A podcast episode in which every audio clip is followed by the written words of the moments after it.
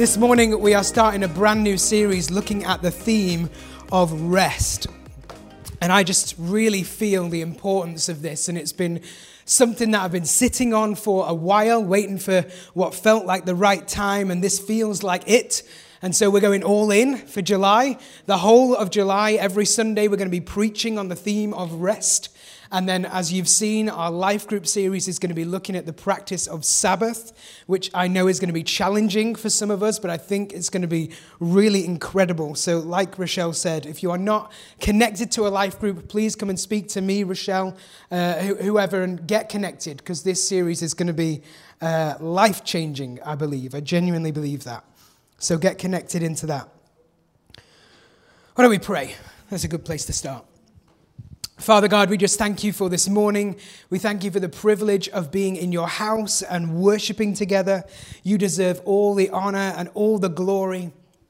And so this morning, I pray that as we begin this series, as we look into this theme of rest, that you would speak to us, that you would challenge us, that you would inspire us uh, in the way that you designed us to live and to be. In Jesus' name, amen. Amen. So in 1967, some experts on time management created a report believing that technology, satellites, and robotics would present a big problem for the workplace in years to come. The problem? People would have too much free time. Too much free time. And they concluded that by the year 1985, People might have to choose between working 22 hours a week for 27 weeks a year, wouldn't that be nice? Or retiring at 38. So, according to this research, I should have retired last year. Well, their calculations were perhaps a little off, weren't they? They were not quite accurate. Because we now live in such a fast paced world with high speed broadband and fast food and Ubers and drive through Starbucks and express checkouts and devices that sit in our pockets that allow us to access any kind of information, checking emails, interacting with people, getting the latest news, all at the touch of a button. And if it's not loaded within two to three seconds, we get fed up and put it away. Our attention span is so far gone that I think that goldfish are beating us in terms of that. And beyond that, beyond that, we live in a culture that fuels the lie that busyness gives us value. How many conversations have you had, maybe even this morning in church over coffee, where you said, "Oh hi, how you doing?" and the response was, "Yeah, I'm good, busy." But good. We seem to carry this, this busyness like a badge of honor in our lives, but it could not be farther from the truth. That is not how we were designed to live. That is not who we were designed to be. And so, over the course of the next month, we're going to be looking at God's design for mankind. We're going to be looking at the rhythm of life that was set out for us at the beginning of creation. That was not just created, but was commanded by God, and yet somehow has been lost in our lives today. This is not going to be a series that advocates laziness. This is not going to be a series, that gives people an excuse to do nothing because there is work to do, and the Bible talks about the importance of work and that we all have a part to play. We all have a role in God's mission for mankind. But there is a balance to work and to life. And there is a balance that most, if not all of us, are missing right now. Because we live in a world that is so full of, of pressure and of stress, where drama and uncertainty and striving to achieve is commonplace in our lives. Do you know, if we compare our lives today with the life of Jesus and the pace that he ran at, there is such a vast difference. Jesus was never rushed. Do you know, I was reminded of the story in the Bible where Jesus finds out that Lazarus, one of his good friends, was seriously ill. And his friend was a day and a half's walk away. And so he gets this news that he's seriously ill on his deathbed, essentially. Does Jesus drop everything that he's doing and rush to be with his friend? No, that's not what he did because he was in a place and he had a job to do, and he stayed there for two more days to do what he was doing at that time before making the journey to be with Lazarus. And there were other reasons for that as well, but he didn't rush. You know, often we can let other people's emergency become our own emergency. But actually, that's not how life should be. Because if God has called you to do something, you've got to get that done before you move on to anything else. Jesus wasn't overwhelmed by life.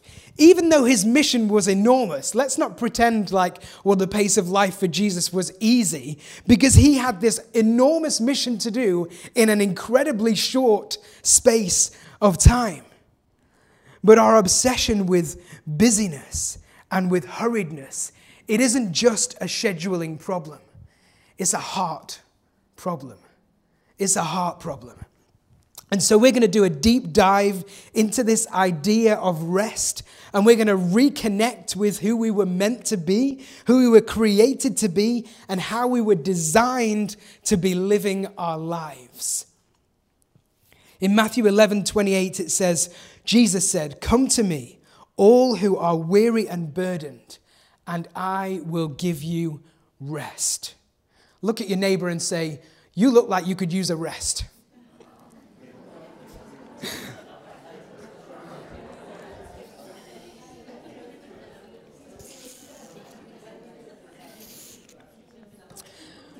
the psalmist writes, Be still and know that I am God. Be still and know that I am God. When we pause, when we find rest, it's then that we can truly know God. It's in those moments of stillness and of quiet and of peace where we can find God and we can know God. Through rest, we enlarge our understanding of who God is and who we can be in Him. We need to slow down. Walter Adams, the spiritual director to C.S. Lewis, he said this To walk with Jesus is to walk with a slow, unhurried pace. Hurry is the death of prayer and only impedes and spoils our work. It never advances it. Psychologist Carl Jung, he said, hurry is not of the devil, hurry is the devil. These are powerful words. But let's ground this in some scripture. That's, uh, that's an important place to be. And so we're going to look this morning at the story of creation and you know, when I was prepping for this morning, do you know what I nearly did? I thought to myself, well, what I'll do is I'll just give a summary of Genesis 1 and get to the good stuff in Genesis 2 as quickly as possible. Isn't it easy to see how hurried life just creeps in so wickedly? So we're not going to do that. We're going to slow down the pace and we're going to read together Genesis 1 in all its fullness and just reconnect with that story of creation in its wonder and its magnitude. We're going to slow right down and we're going to take these words in because they are amazing. And you may have read them once, you may never have read them, you may have read them a hundred times, but together we're going to work through this story of creation. Genesis 1, verse 1, it says, In the beginning, God created the heavens and the earth. The earth was without form and void, and darkness was over the face of the deep. And the Spirit of God was hovering over the face of the waters. And God said, Let there be light. And there was light. And God saw that the light was good. And God separated the light from the darkness. He called the light day, and he called the darkness night. And there was evening and there was morning the first day. And God said, Let there be an expanse in the midst of the waters, and let it separate the waters from the waters. And God made the expanse, and He separated the waters that were under the expanse from the waters that were above the expanse. And it was so. And God called the expanse heaven. And there was evening, and there was morning the second day. And God said, Let the waters under the heavens be gathered together in one place, and let the dry land appear. And it was so. God called the dry land earth, and the waters that were gathered together he called seas. And God saw that it was good. And God said, Let the earth sprout vegetation plants yielding seed and, fr- and fruit trees bearing fruit, in which is their seed, each according to its kind on the earth. And it was so. The earth brought forth vegetation, plants yielding seed according to their own kinds, and trees bearing fruit, in which is their seed according to, according to its kind. And God saw that it was good. And there was evening, and there was morning, the third day. And God said, Let there be lights in the expanse of the heavens to separate the day from the night. And let them be for signs and for seasons and for days and for years. And let, them be, let there be lights in the expanse of the heavens to give light upon the earth. and it was so. And God made the two great lights the greater light to rule the day, and the lesser light to rule the night, and the stars. And God set them in the expanse of the heavens to give light on the earth, to rule over the day and over the night, and to separate the light from the darkness. And God saw that it was good. And there was evening, and there was morning, the fourth day. And God said, Let the waters swarm and, and swarm of, with swarm of living creatures, and let birds fly above the earth across the expanse of the heavens. So God created the great sea creatures and every living creature that moves, with which the waters swarm according to their kinds, and every winged bird according to its kind. And God saw that it was good. And God blessed them, saying, Be fruitful and multiply. Fill the waters in the seeds, in the seas, and let the birds multiply on the earth. And there was evening, and there was morning the fifth day. And God said, Let the earth bring forth living creatures according to their kinds, livestock and creeping things, and beasts of the earth according to their kinds. And it was so. And God made the beasts of the earth according to their kinds, and the livestock according to their kinds, and everything that creeps on the ground according to its kind. And God saw that it was good. Then God said, Let us make man in our image, after our likeness. And let them have dominion over the fish of the sea, and over the birds of the heavens, and over the livestock, and over all the earth, and over every creeping thing that creeps on the earth. So God created man in his own image.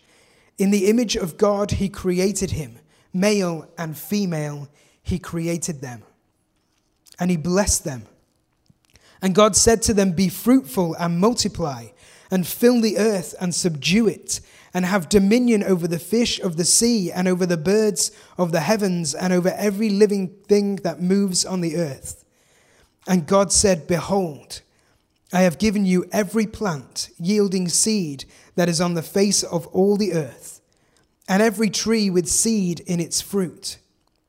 You shall have them for food and to every beast of the earth, and to every bird of the heavens, and to everything that creeps on the earth, everything that has the breath of life.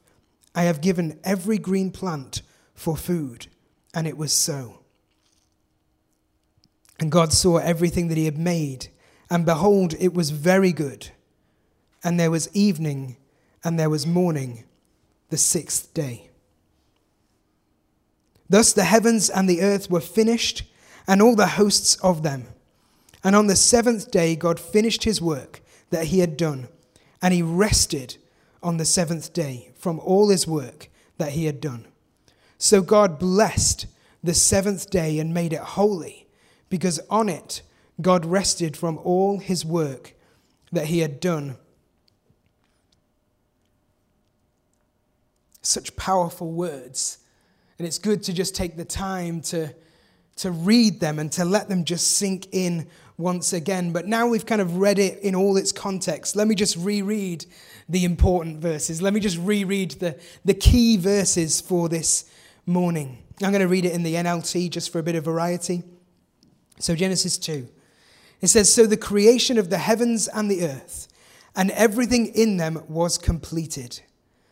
On the seventh day, God had finished his work of creation, and so he rested from all of his work.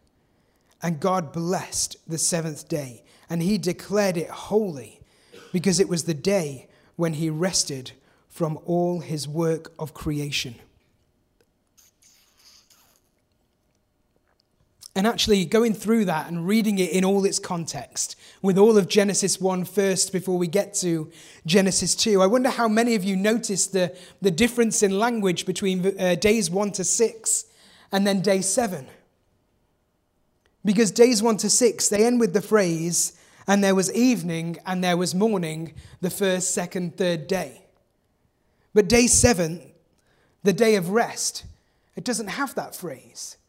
It doesn't kind of conclude in the same way that all the other days do. Dr. John Andrews, who's preached here a number of times, in his book, First Day, he suggests that the use of language in this way is a nudge towards the truth that the rest established on the seventh day was never meant to remain in the confines of a single day, but was intended to be enjoyed every day. It was intended to be enjoyed every day. And he also points out that whilst it was on the seventh day that God rested, it was man's first day. It was man's first full day. And so before humankind got stuck in to the work that God had set out before them, before they got into being fruitful and multiplying and having dominion over all of the things on the earth, in the air, and in the sea, before any of that, on day one for mankind, we joined with God in rest. God not only wanted us to find rest, He not only wants us to find rest, but to live in rest and to learn to live from and work from a place of rest. And there's something so powerful about acknowledging and understanding the importance of rest in this way. Rest is not the reward for all the work that we have done, it's the place from which effective work can happen. And that, I believe, is the importance that man rested on the first day. So, in life groups, we're going to be looking at the practice of Sabbath, which is a specific day. It's taking a single day of our week to stop, rest, delight, and worship, like we've already seen in our video this morning. And I think it's really going to be incredible for those of us who are willing to step up to this and to engage in this practice. But the truth is that rest is more than just a day. I think it's a great principle and it will really ground us in this practice. But it's more than just a day, it's a lifestyle. It's how we live our lives from. And it's holistic. It's not just about a physical rest. And I know many of us are just exhausted with life. But it's not just a physical rest for our bodies, it's an emotional rest. It's a spiritual rest. It's in this place where we can actually find rest for our souls.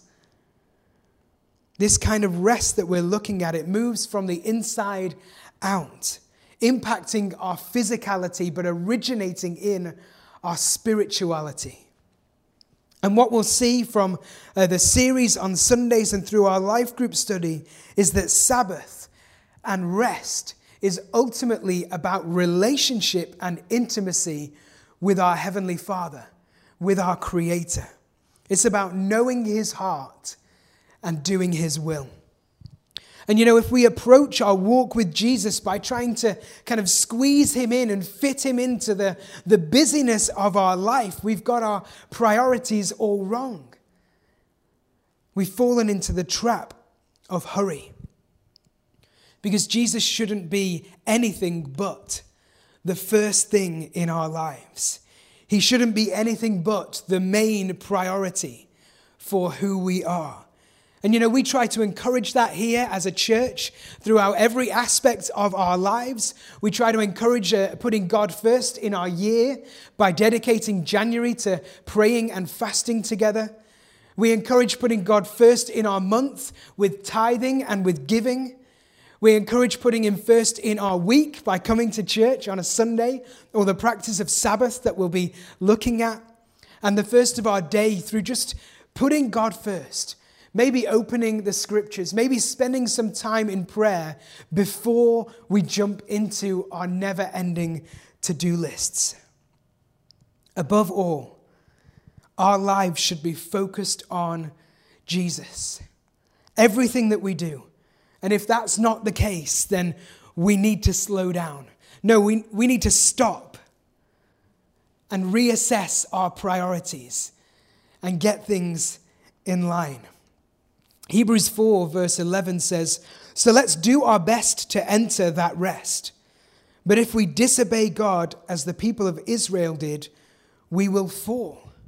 Do you know, it's really interesting. That verse in the King James Version, it puts it like this Let us labor to enter rest.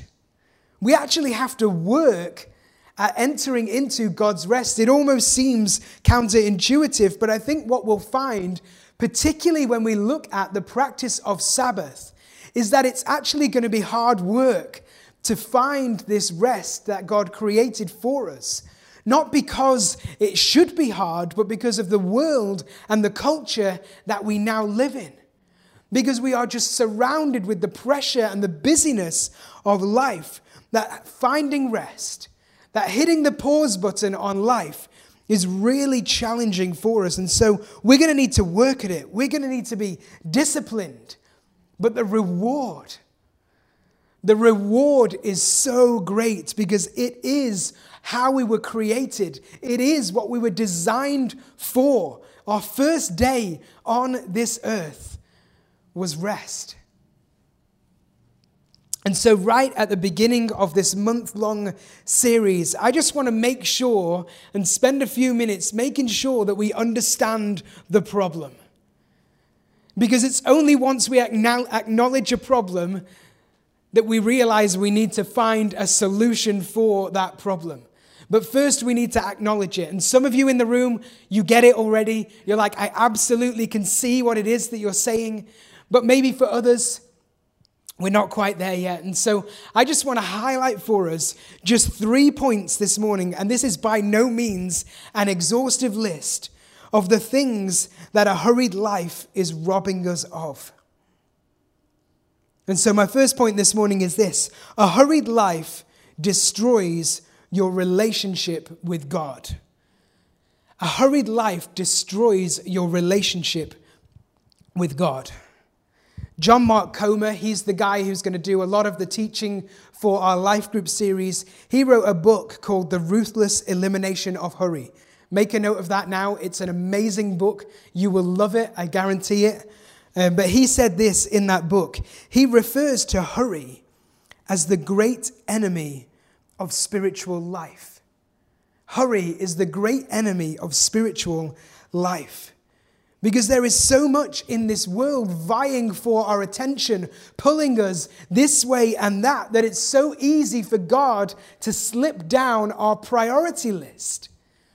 You know, I mentioned, didn't I, a few weeks ago, how I kind of fell into this trap of skipping my morning prayer walk so that I could get to my never ending to do list. I just don't have time to pray. Life is just too busy. And honestly, whether we admit it or not, I don't think I'm the only one in the room who is living in that life.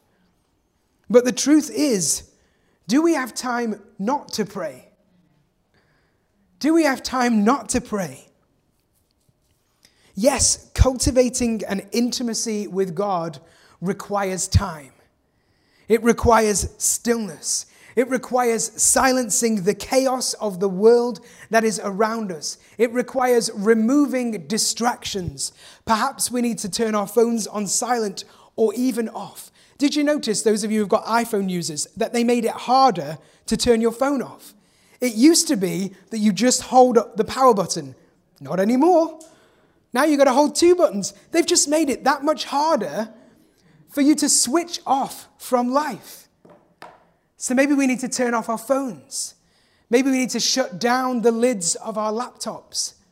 Maybe we need to actually leave the house so that we're not distracted by the chores or the television or whatever it may be in your life. Wang Mingdao, a Chinese pastor, said that we have so much to do that we never really commune with God as He intended in the Garden of Eden. You know that picture that we read in Genesis 2 of that first day for mankind? That is how we were meant, meant to live. That is what God intended for His creation.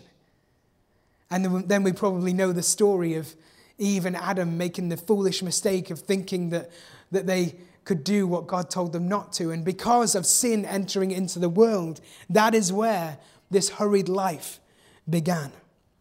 We were created for intimacy with our Heavenly Father. And hurry, as we've already said, is fighting to keep us from it. It's fighting. There's, an, there's a war going on here for peace and rest in our lives. Do you know, I love that as we read the story of Jesus, that actually we see him living out and demonstrating a life where he removed himself from the busyness of the world.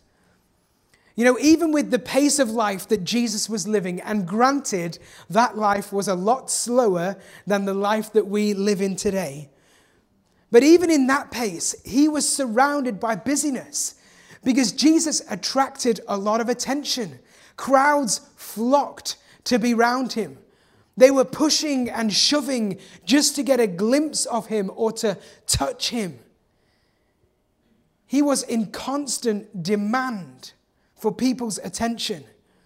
So it might not have been his phone or Netflix or Amazon Prime or whatever it is.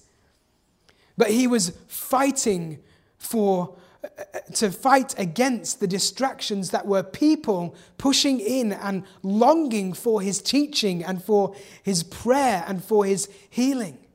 And so he removed himself regularly from that pace of life just to be with his Father.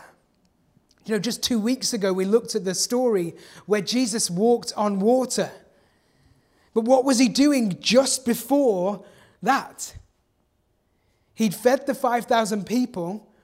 He sent his disciples to go across the sea. And what did he do? He went up the mountain to pray into the early hours of the morning. He had been so busy dealing with these 5,000 plus people that he recognized okay, now I need to just slow down again. Life's pace has just picked up so much. I just need to hit pause for a minute. I need to find rest and be in community with my Father. After Jesus was baptized, before he began his three year long ministry, what did he do? He spent 40 days in the wilderness fasting and praying, being in that place of commune with his Father of building relationship, of finding rest with his Father. In Mark chapter 6, we read this. It says, the, the apostles returned to Jesus from their ministry tour. That sounds busy, doesn't it? From their ministry tour and told them all they had done and taught. And then Jesus said, Let's go off by ourselves and find a quiet place and rest a while. He said this because there were so many people coming and going that Jesus and his apostles didn't even have time to eat. And so they left by boat for a quiet place where they could be alone. They were so busy. They were so busy they couldn't even eat.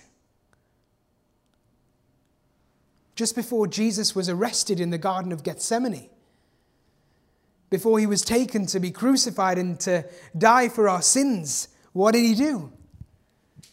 He went and got himself alone to rest in the presence of his Father, to find peace. Life was busy for Jesus, it was busy for his disciples. And yet, Jesus found the time to teach them and to demonstrate for them and to teach us and to demonstrate for us the importance of rest. If we're not careful, a hurried life can destroy our relationship with God. And so we need to protect it. We need to fight for rest in our lives. Point number two a hurried life decreases your capacity to love. What is the most important thing for us as followers of Christ? It is to love.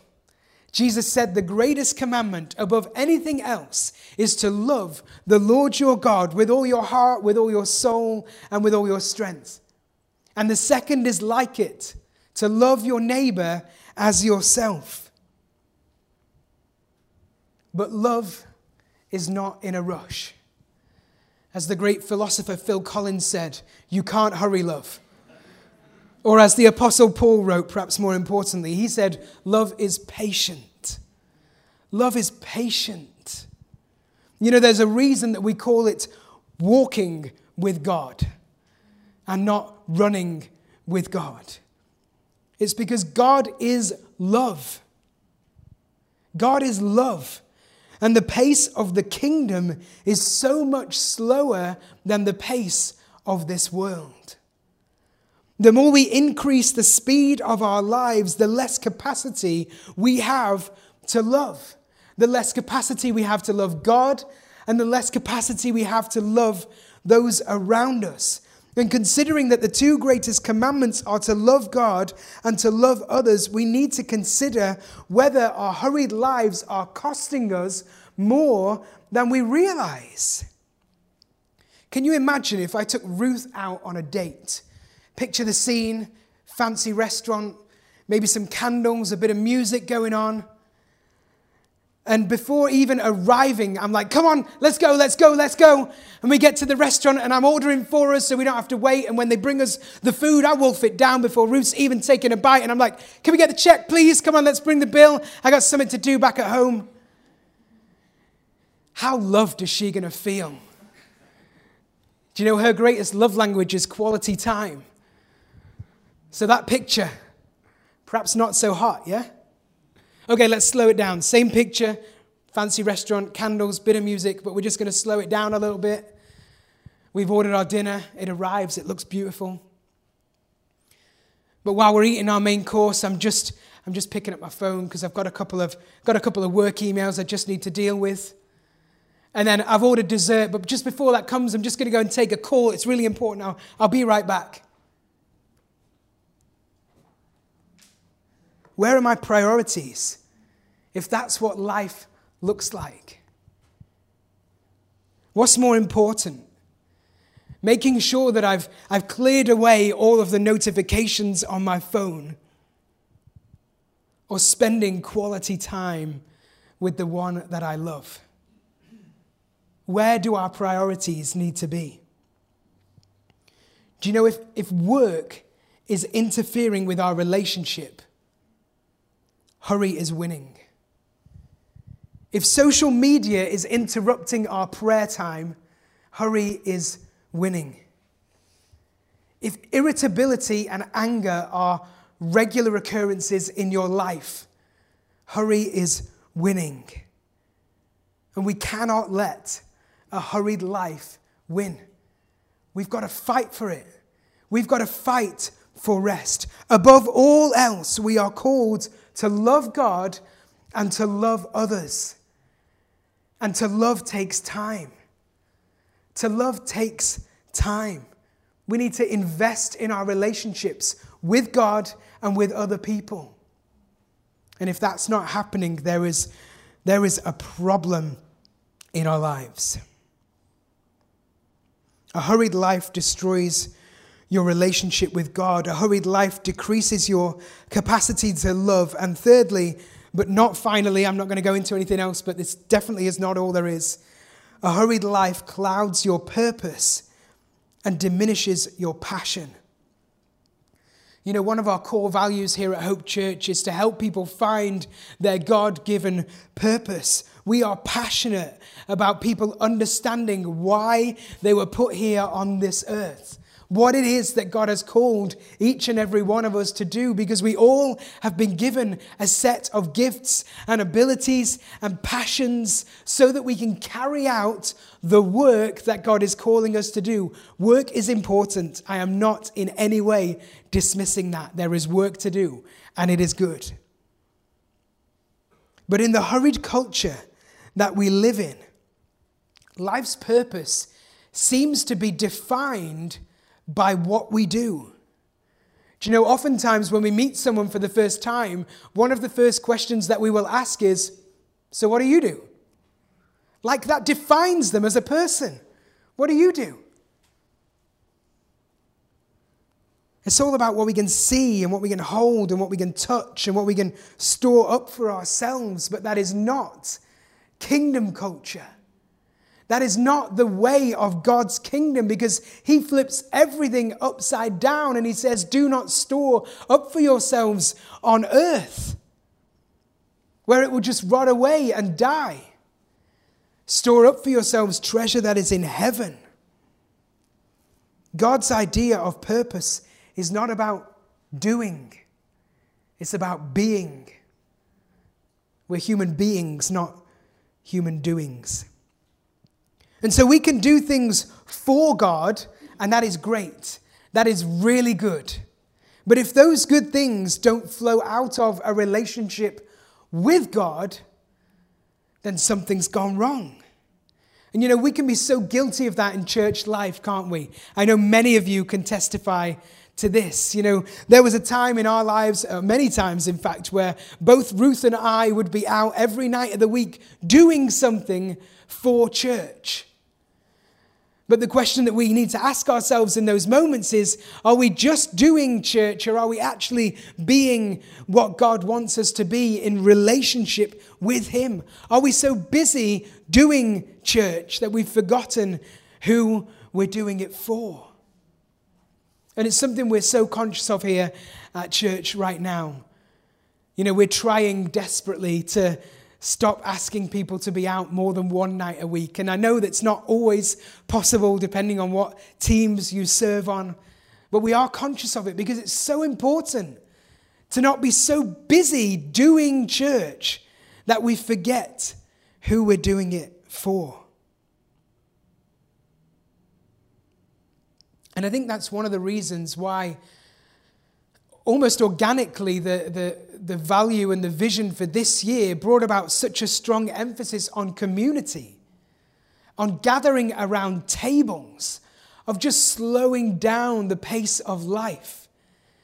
And so, if you're thinking, oh, I'm going to join up to a life group this week, yes, do. It's going to be amazing. Oh, but then you're going to want me to be out another night on Friday because it's evening cafe. That doesn't count because that is chilled out. That is relaxing time. That is rest in community. That is loving those around you. We need to slow down the pace of life to delight in God and to find community in each other's company. Everything that we do, it has to flow from a relationship with God. It has to flow out of this place of rest that we are talking about. That's the primary, that's the number one, that's top of our to do list. To stop, to rest, to delight, and to worship in our Heavenly Father. Our life's pace matters. Unless we're moving at the speed of God, we're going to miss out on something really important because we're no longer looking at the world through God's lens. You know, He isn't impressed by exhaustion. God is not glorified when we take on so many responsibilities that we burn out. God does not enjoy it when our soul is in such a place of unrest and discontentment. Busyness is not a badge of faithfulness.